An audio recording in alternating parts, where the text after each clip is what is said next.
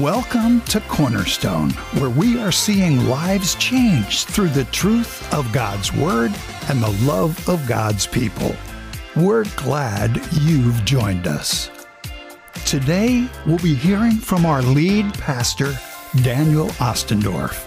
Listen in and be encouraged as we spend some time in God's Word together. It's so good to be together this morning. As I came this morning and I've been walking around, I just was reminded of all the men and women who give of their time and their efforts and their energy on Sunday morning to make Sunday morning happen. From those singing upstage, those in the AV booth, to those in our kids' ministry, to those holding babies this morning. So I, I, just want to kick off before we jump into the text to just encourage us. I'm so excited about what God is doing at Cornerstone. And part of what He's doing is He's brought you here, and we need you. Last week, we had seven babies in our nursery. That was up from two babies every week before for the last few months. Uh, so that's a huge increase, and we are super excited to celebrate the new life God's brought into our church community. But it means that we need some people who don't mind holding and cuddling a baby for an hour. So, if God has given you a love for holding babies, or just a heart that's willing to do it. I know I was one of those until I had a baby that I felt like every time I held them, they cried. I don't know what it was. I think they knew I was terrified. Um, kids have this, like, babies have a sixth sense, right? But, anyways, I want to encourage you there are ways across this campus that we need you to serve to help us love on one another, to help us be the community that God's called us to be. And so, children's is just one of those, uh, and nursery especially.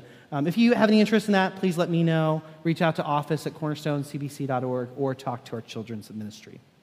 All right, well, we're going to jump into God's Word. And if you don't have a Bible with you, I just want you to know we got Bibles on the back table along the back wall. Grab one, borrow one, take it home with you if you don't have one at home. Because what we are about to do for the next 40 minutes is perhaps the most significant thing we can do with any day of our life that is, hear from God as He speaks through His Word. And every time I open it, I am reminded that God has not only given us His Word, He has preserved it. And there have been whole governments committed to getting rid of God's word, and yet God has saved it for us. And He saved it for us because He speaks to us through it, and He wants us to hear from Him. And so I'm excited that we get to open uh, His word together. All right, well, as we get started, I just got to share with you guys it is hot. I mean, we knew Houston was going to be hot when we moved here, but we didn't know Houston was going to be hot. It is so incredibly hot and humid, and we have just sort of getting used to it. For the first time in my life, I have discovered that the best time to cut your grass is in that 30 to 45 minutes before it is pitch dark. Because the only time of day that it's cold, it is the only time right now that I will ever attempt to mow my grass because it's so hot. It is so hot. Well, as you know, we bought a house at the end of March. We live about a mile from campus or from church, if not less than that. And, um, and we noticed as, as the heat decided to show up one morning in mid May and never leave us ever, ever, ever again, that that heat will wage war on your house. And, and, no matter how much we put our thermostat down to 72, or we left it at 75, or we left it at 78, that house could not keep the temperature, and those, like the degrees, just kept climbing. There was one night we crawled into bed, and it was still 81 in our house, and that AC had been running all day long. And we're like, all right, what's going on? Either we are wimps, and this is just the reality of Houston, or and maybe the former house owners like they just they got used to it and this is just what life in houston is like or maybe we have an undersized unit. Or maybe that thing that nightmares are made of, our AC is about to go out, and we are going to have to buy a new AC system. We just didn't know what was going on, and we were trying to figure out if this was normal. Well, about a month ago, we finally got an AC guy out to check it. Within seconds, he looked at it and he could tell me, I, I know exactly what's wrong. Give me another 20 minutes, I'll, I'll show you what's wrong. And so, sure enough, about 20, 30 minutes later on his display, he showed me what was happening and really what wasn't happening with our AC system. You see, for those of you who are geeks and engineers and nerds, our AC system's a four ton unit. It holds just over 11 pounds of Freon. that day, he put over five pounds of Freon in our system. We were missing half of the thing you need to cool your house. The thing that's been beautiful is ever since, our house can do exactly what we ask it to do. it can reach any temperature, it can stay there, and our world has changed. Houston is still hot, don't get me wrong, but it's not so bad in our house anymore. The other thing that's been amazing to realize is we have saved over $100 in the last month simply because our AC system had what it needed to do its job. Peter is going to remind us that we have gained everything for life and godliness, as he told us last week. Today, he's going to point us to some qualities, some things that we need to grow in to be effective the way we were meant to be effective. That, like our AC system, when we don't have these things, we can spin our wheels. We can work all day long as our AC unit was. We can look like we've got all the right parts together, but without these things, we become ineffective and unfruitful for Christ. Peter's even going to say, if you don't have these things, you are so short sighted, you're blind.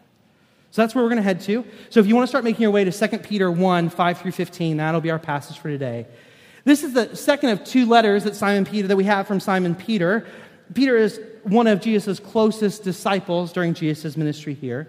Peter's likely writing from Rome, and it's likely in those two to three years after the great fire of Rome in 64 AD, in which a third to more of the city burned in flames. And Emperor Nero, as if you know your history, blamed Christians for it.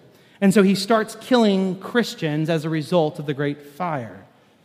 Now, we don't know for certain. Scholars assume, scholars put pieces together, but we don't know for certainty, so there's some humility here that both Peter and Paul will be killed under this great persecution. And so, what we open today is Peter's last letter. It's a letter written in the last couple of years of his life. And as a result, is an impassioned letter. We get an old man who has walked with the Lord for years and wants us to hear from him and speaks boldly as a result. Now, you remember that in both letters, we have something very similar. Peter will declare all that God has done, right? This new life we have in Christ, this righteousness we have in Christ. He will fix our feet, er, our eyes on that. And then Peter will do something else. He will fix us, our eyes on the other side of that promise that we have an eternal life to come, we have an inheritance to come. And, a result of those two fixed positions, nothing we can do changes what God has done for us in those places. Peter will call us to live faithfully in the in between. Now, you'll remember from 1 Peter that call was to live faithfully in the midst of a, a world who doesn't agree with us, a world who opposes the good news of the gospel, a world who not only is surprised when we don't join them, but you might remember the, the verse, they will malign and attack us for following Christ rather than going with them. And so 1 Peter is fixing our eyes on how do we live faithfully in the midst of a world who doesn't agree with us and persecutes us. In this second letter, though, we have a second challenge. The second challenge is now how do you walk faithfully when the very church of God, the flock of God, is not doing what they're supposed to do? It goes farther than that, though. It's not just they're not doing what they're not supposed to do, it's they're teaching things they shouldn't teach. How do we walk faithfully when the pastor and, and the teachers and the, the, the and the people involved in the church leadership are teaching things they shouldn't teach?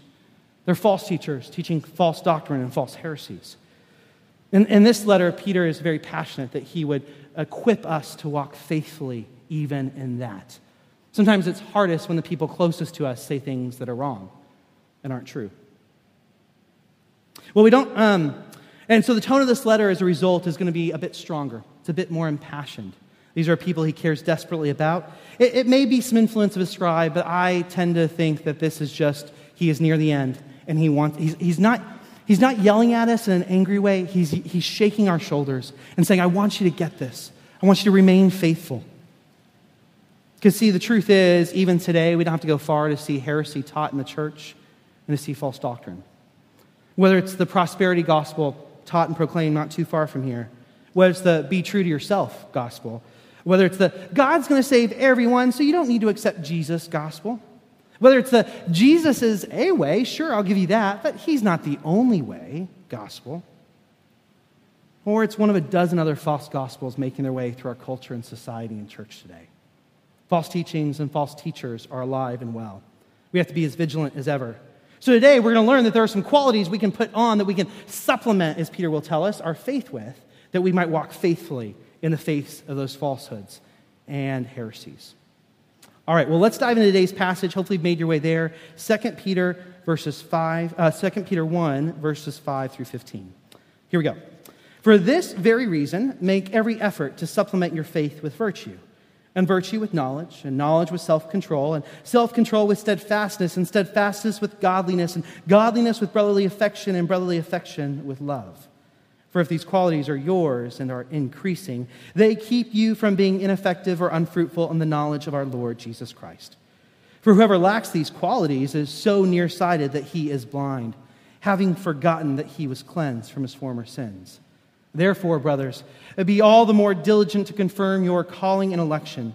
For if you practice these qualities, you will never fall. For in this way there will be richly provided for you an entrance into the eternal kingdom of our Lord and Savior, Jesus Christ. Therefore, I intend always to remind you of these qualities. Though you know them and are established in the truth that you have, I think it right, as long as I am in this body, to stir you up by way of reminder, since I know that the putting off of my body will be soon, as our Lord Jesus Christ made clear to me. And I will make every effort so that after my departure, you may be able at any time to recall these things. You get a sense of his passion and his eagerness that we would get this. We get some strong words make every effort. I will make every effort. Be diligent in this. And so let's dive into verses 5 through 7. Peter begins this section with four words that point us back to what we talked about last week for this very reason. You might remember last week in verses 1 through 4 of this chapter, Peter reminded us of all that God has done. He, he packed these full of the truths of God's goodness. You might remember the, the part where in verse 2 he says, God has given us faith. You may remember he used the word obtained last week. It's this Greek word that is something you've received that you've done nothing for. It's like sitting under a beautiful apple tree and, and the best, most delicious apple falls into your lap. You've done nothing to earn it, to receive it, to gain it, and yet you get to enjoy all of its benefits. Our faith, church, is a gift from a Heavenly Father who loves us. And, and, then not only that, we can stand before him with equal standing because he loved us so much that he sent his son to die for us. Because we stand before him not based off of what you do or what I do or what we don't do, but entirely and exclusively on the righteousness of Jesus Christ. And so we enjoy equal standing, regardless if we, were, uh, we came to Christ a minute ago or we came to Christ 20 years ago. Our standing before the Lord is exactly the same. Last week, Peter reminded us that as we come to know Jesus Christ as our Lord and Savior, He hasn't left us to figure this out on our own. He's given us everything we need for life and godliness. And then, lastly, from last week, not only have we been given everything we need for life and godliness, we are the recipients of His precious and very great promises. We have received the Holy Spirit that He always promised to give His people. And we have an inheritance that is coming that is a sure promise that will be fulfilled. And so this is what Peter's pointing us back to. He says, For these reasons, for this very reason of all that God has done for you, now supplement your faith. He points us back to the great news of a Heavenly Father who is merciful and gracious, slow to anger, and abounding in steadfast love and faithfulness. God reveals himself that way in Exodus 34, and the rest of the Bible shows us that is true. So, for this very reason, because of what God has done, out of gratitude, now make every effort, work really hard, diligently to supplement your faith. Essentially, he's that coach who says, Get up and start living in light of what God has given you. Don't lay down, don't sit on the sidelines, get to work. Last week, we talked about obtained, that we've been given this thing we didn't earn. This week, we're called to supplement. This is all about us, actually. This is all about us living in light of what God has done. And so while we do what we're going to do this week, we do on the basis of what God has done, there is work to be done. Peter is going to give us seven qualities or virtues that he's calling us as Christ followers to be intentional about, to thoughtfully add to our lives so that we can be fruitful and effective for Jesus.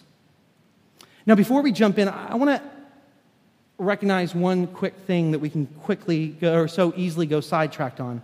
Notice that Peter says, supplement your faith. He doesn't say substitute your faith with these things. It's very important we recognize that these virtues and qualities do not save us. We've already been saved in and through Christ.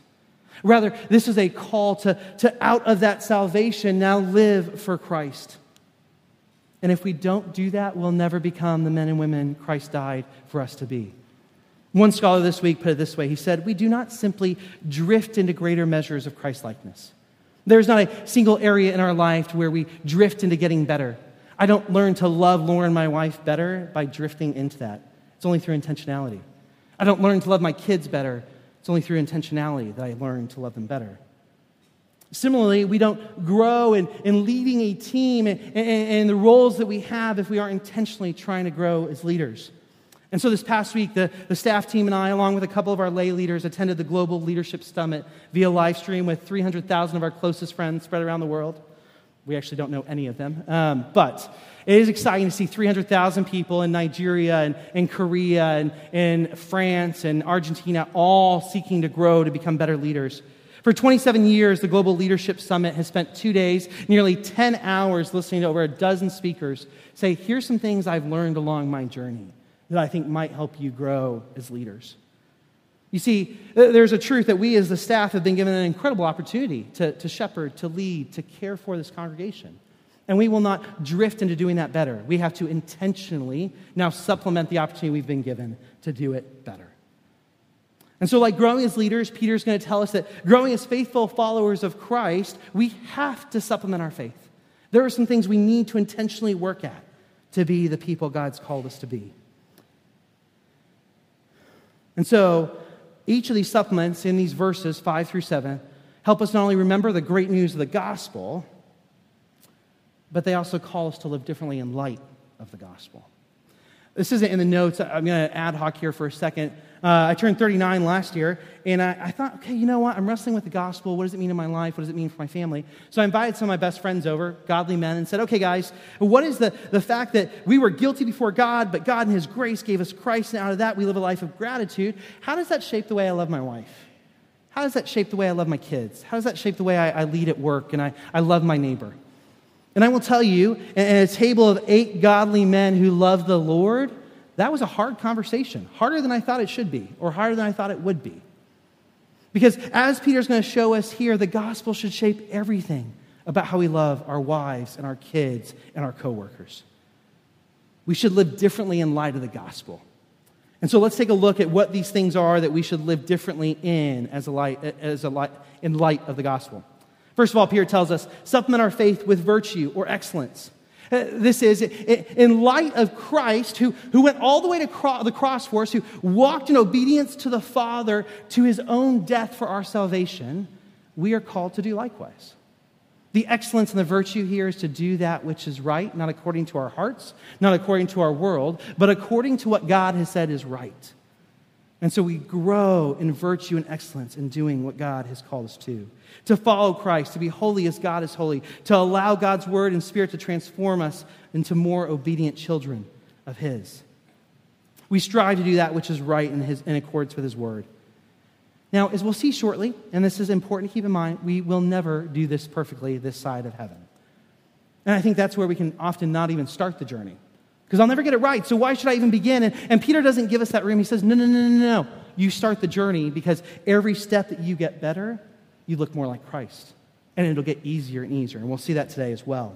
So the first question for us, church, is are we supplementing our faith with a commitment to excellence and virtue, to walking in the rightness that God has called us to? The second virtue that Peter calls us to is this we supplement our faith with knowledge. In particular, this is a growing relational knowledge of Jesus and God's Word. That we have come to know Jesus, our Savior, so well through His Word and through His Spirit that we can recognize truth from falsehood. This isn't simply just intellectually knowing the Bible. We all know a lot of very intelligent people who know God's Word, but it hasn't changed their life. It's the difference between me being able to tell you what Lauren, my wife's favorite colors and favorite food are, and me actually making decisions based on those truths. It would not be very loving of me to go buy her food she doesn't like, nor to buy her a t shirt in a color she hates. Now, fair, fair, she does have to give me grace here. I am colorblind, so I often have to ask people, is this the right color? So she gives me a lot of grace in that sense. And the truth is, we get grace everywhere. God is not asking us to get this perfectly for Him or for our spouses, but He's asking us to walk in it. So we supplement our faith with relational knowledge, knowledge that we know the person and we live in light of that knowledge. It's knowledge that transforms the way we live. So, are we continuing to grow in our relational knowledge of Christ? Is it not just head knowledge, but it's changing the way we live, the way we understand Him, the way we walk with our Lord and Savior? The third virtue is self control. So, uh, are we going to supplement our faith with self control? What does that look like? Well, because we have a new life in Christ and we have the presence of the Holy Spirit in us, we have the power to do something different something that we never could do as non believers. Uh, Paul tells us that previously we were enslaved to our former sins and, slaves to that sin, but now in Christ we've been made free.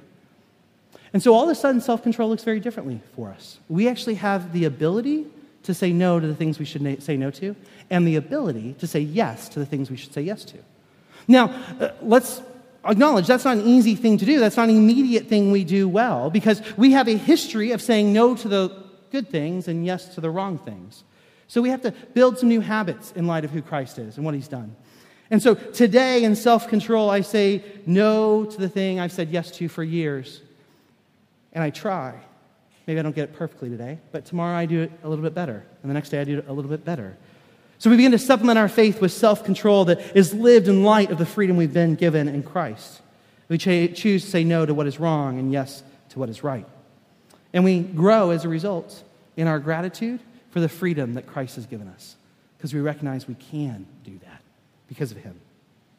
So, church, are we supplementing our faith with self control, saying yes to the right things and saying no to the wrong things a little bit better each and every day? Next, are we supplementing our faith with, faith with steadfastness? This is the choice to stand firm despite opposition, that somebody's trying to knock us off our feet and we are planted. We are not moving. You see, when we stand up for what's right one day, it's easier to do that the next day. And if we'll do it the next day, it's easier to do it the next day. And we continue to grow in our ability to be steadfast, remain steadfast in our faith. My brother in law, Nick, is an Army chaplain. He's attached to the 82nd Airborne Division. He's currently making his way through Ranger School in Georgia. He's made it through the Darby phase. That's the phase where we prove that you can't do this. And it's where they weed out most of the people who are incapable of making it, or they you know, have proven themselves incapable of seeing it through. He's now in the mountains, and I should say he failed that the first time. This is, he's back for his second time to prove that he can do it, and God's called him to. He's now in the mountain phase, and eventually he's going to end up in the swamps of Florida with alligators. He's a much braver man than I. Let's just make that very clear. Um, so he's now in the mountains for 20 days minimum. He's in the mountains with a very small platoon. They will get very little sleep and very meager rations. They will be exhausted and pushed to the extremes of what their human bodies are capable of. And if Nick is going to make it through, he's going to have to be able to persevere under great difficulty with very few resources mentally and physically to keep going. He's going to have to be steadfast. But as we know, with this challenge or with a marathon or anything, you don't remain steadfast in this context unless you've learned to remain steadfast days and months and years beforehand. And the truth is that Nick has spent years preparing for this because he knew God was calling him to it. It's true for us, church, as well we will not remain faithful in, our, in following Christ if we don't learn to do it a little bit today and get a little bit better tomorrow. And we will not get, uh, be the men and women God's called us to be if we don't start practicing and intentionally doing that now. We learn to stand for God despite what our world is saying by practicing standing right, standing for God despite what our world is saying. And, and here's the, the future truth, church. We're going to need this more than ever. The, the Bible, the, the book of the New Testament that uses this word steadfast more than any other book in the New Testament, you can probably guess what it is. It's Revelation. Uh, John, in his revelation from God, speaks more about us staying steadfast in the face of difficulty and persecution than any other writer of the New Testament. Things will not get easier for us as Christ followers before Christ returns. They will get harder for us as Christ followers before Christ returns. And so, church, we need to now be learning to stand steadfast fixed, immovable for God because it's going to get a whole lot harder the longer we're here. So, are we, uh, sorry, next we supplement our faith with godliness. This picks up on what Peter told us back in verse 3, if you flip back, that through knowing Christ, we have everything we need for life and godliness. We have everything we need to live the life that God has called us to, to be his people in every area of life. Eh, but the truth is, we will not walk in this godliness if we don't start trying to walk in this godliness. If we don't refuse to give up when we fail, when we, when we don't get there, because we will never get there if we don't start trying to walk in the life God's given us in Christ. So, church, are we supplementing our faith with godliness in the way that we live our lives, in the way that we speak, in the way we interact with our coworkers, in the way we interact with our neighbors and our friends, our family, and our spouses? Next, Peter goes on to say, supplement your faith with brotherly affection. This is a intentional choice to love one another and meet the needs of one another, the very specific, physical, tangible needs of each other. The Greek word here is where the city of Philadelphia gets its name, the city of brotherly love. It's a practical love that cares for our needs. It's the idea of, of a love that, that should be attributed to God's people. We have one of our church members who fell yesterday, two days ago, broke her hip. She's in the hospital this morning. And so, several of our church members were going after first service and are going after this service to check on her. She's supposed to move out of her house on Tuesday. So, it's how can we meet that need? How can we come alongside and care for you? That's what we're called to do. You might remember back in chapter 3 of the first letter, Peter wrote that this community of Christ followers is to be defined by several things, one of which is brotherly love. Take a look at 1 Peter uh, 3 uh, 8. Finally, all of you have unity of mind, sympathy, brotherly love, a tender heart, and a humble mind. So, church, are we supplementing our faith through a genuine care and love for one another? We're going to have a great opportunity this fall to put this into practice because one of the places we live this out as a church is in our home teams. These groups that meet twice a month for food, for fellowship, to pray, to walk with one another, to discuss what God's teaching them. And that's where we get an opportunity to say, What are the needs you have? How can I care for you in practical ways? Now, if you've ever been a part of a small group, you know that we don't do that perfectly, even here at Cornerstone. We will strive to continue to do that better, and you are a key part of a home team doing that well by helping your home team do that well. But we grow in this area of brotherly love, of meeting each other's needs. Well, lastly, as if he'd read Paul's uh, letter to the Corinthians, the very final uh, uh, virtue here is the virtue of love. We supplement our faith with love. And, and this is a love that is even greater than just meeting the needs of somebody, caring for, for their practical needs. It's agape love, defined by two scholars this week in the same way. And they said this Agape love is not a feeling provoked by the beauty of its object, but rather is a commitment of the heart of the mind and of the soul to pursue what is best for the one being loved. Notice that that kind of love doesn't require anything of the one being loved. There is no checklist we need to give our we should give our spouses. There is no checklist to give our neighbors, no checklist to give our kids that say if you meet these things, then I will show you agape love. No, agape love is the love that shows love regardless of what the other person's doing. This is the love that Peter told us about in his first letter that covers a multitude of sins. Take a look at this in 1 Peter 4 8. Above all, keep loving one another earnestly. That's agape love. Since agape love, this kind of love, covers a multitude of sins. We are called to love one another in this way, to do it earnestly and to keep doing it even when we don't feel like it, church. We show the very kind of love God has shown us and that love will cover over a multitude of inadequacies and sins and shortcomings. Brothers and sisters in Christ, we can't give up in this kind of love. We have to keep loving earnestly. We can't throw in the towel. We can't give up hope. We have to keep keeping on. The truth is, we keep loving our spouse even when they say hurtful things about us and to us or in front of us. Because this is the kind of love that God showed us that when we rebelled against him, when we were in, dead in our trespasses and sins, he loved us in this way. We keep loving our spouse, though there seems little hope that they would ever change, because our hope isn't in our spouse, our hope is in Christ who changed our lives. We keep loving our parents, our siblings, our friends, despite the choices they make and what they do, because that's exactly how God loved us. Now, I've been here five months to the day. Yeah, I guess so, March 6th, five months to the day. And it has been a joy to get to know this community. But I've now been here long enough to know that some of you are in a very difficult place. You are in the throes of the reality of this. You're at a work where you're not loved. You're in a, in a relationship where you're not feeling like you're loved the way you would like to be loved. You're called to love someone who has hurt you deeply. You're called to keep loving someone who makes it such that it would be so much easier to just walk away and be done with it. Some of you are there, and that's a very hard place to be.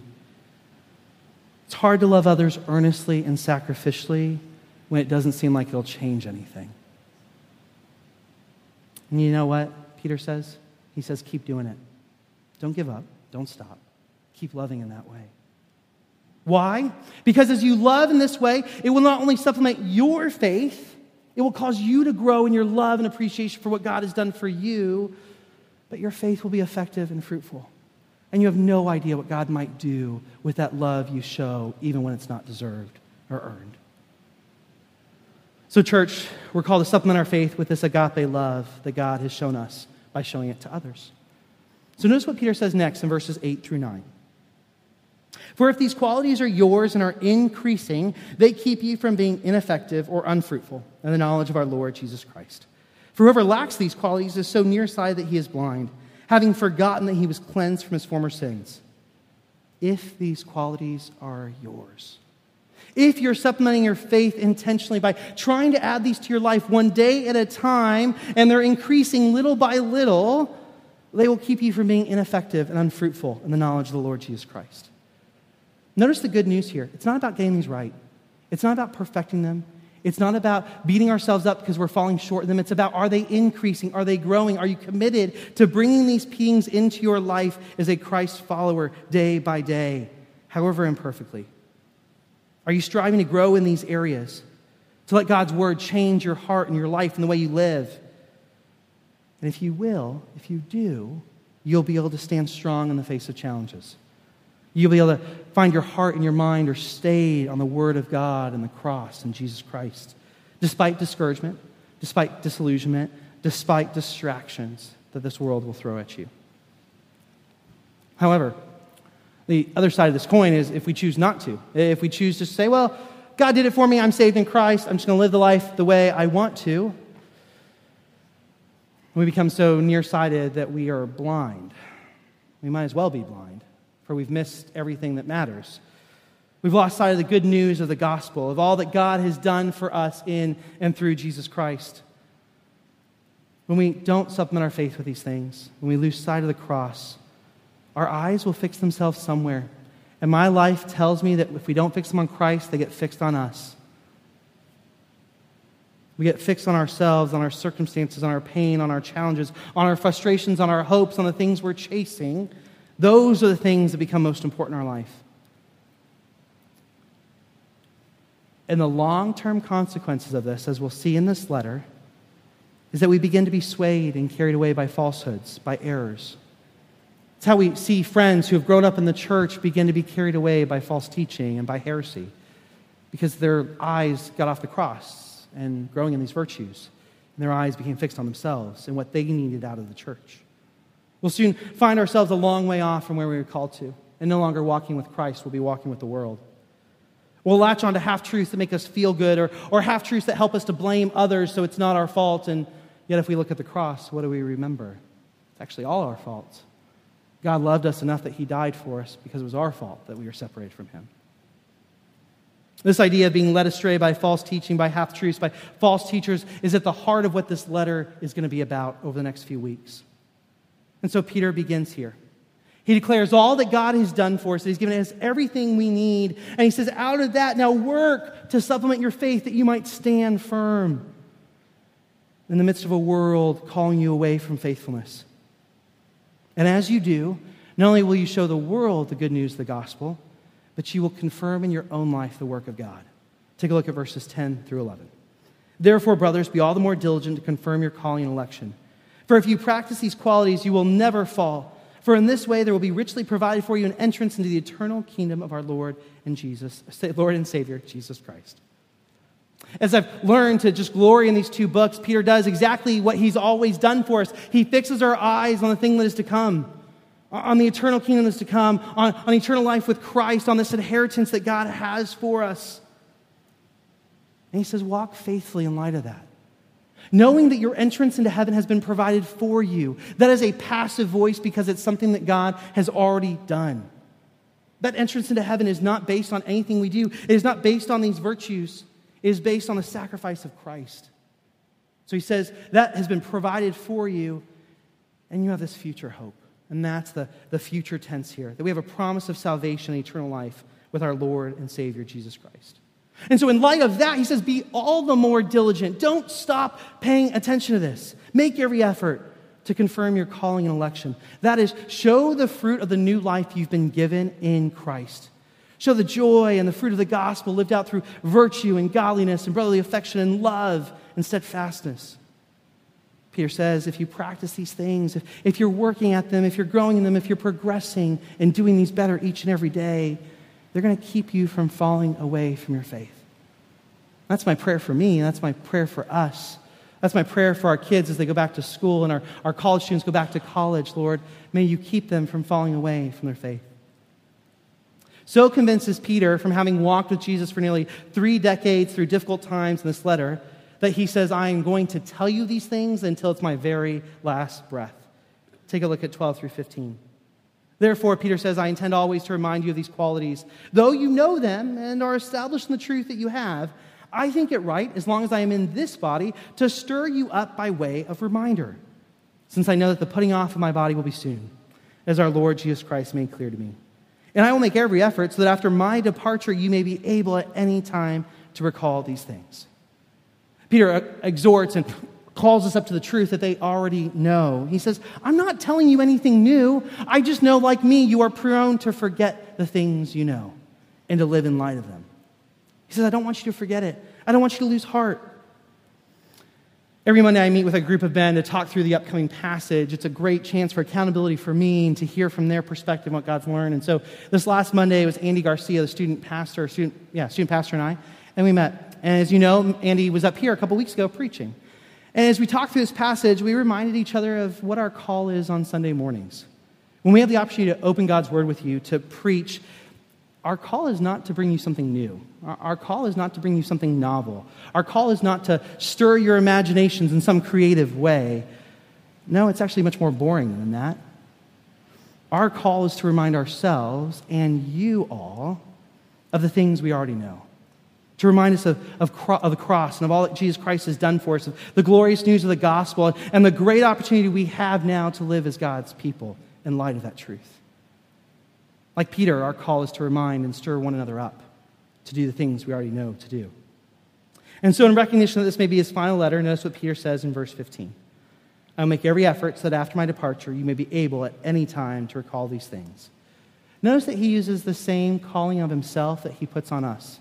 At the very beginning of this passage, he said, Make every effort to supplement your faith, and I will make every effort to remind you that this is worthwhile. So important is it to Peter that he will do it until he sees Jesus face to face. Well, church, we're going to turn here shortly to a time of communion to celebrate the, the faith and the righteousness, the new life, and the promises that we didn't earn, that we didn't deserve, that God gave us through faith in Jesus Christ. And we're going to remember the glorious good news that there is a day ahead of us that we will take this meal with our Savior face to face. That even as we take communion, we are declaring the two truths that Peter's reminding us of, of all that Christ did on the cross and the future hope that we have of celebrating that with him one day. And in light of that, as we supplement our life with these virtues, we might be the people God's called us to be. Let's go ahead and take the elements. If you'll hold on to them, we'll take them together here shortly. Um, I want to encourage you as we pass the elements, as we wait and remember, spend some time reflecting on all that Christ has done for you. Fix your eyes on the cross. If you happen to have your kids with you this morning, I, I want to encourage you to, something, to do something that Lauren and I have done. When we first started doing it, it felt awkward because we thought we'd distract other people. Spend some time telling your kids why you're taking communion. Why is this something that matters to you as a follower of Christ? Uh, it can be as simple as, hey, kids, do you know what the bread means? Do you know what the blood means? Why? Why do we celebrate this? So take this moment to reflect on all that Christ has done and to reflect on all uh, that we have, the hope we have in Him.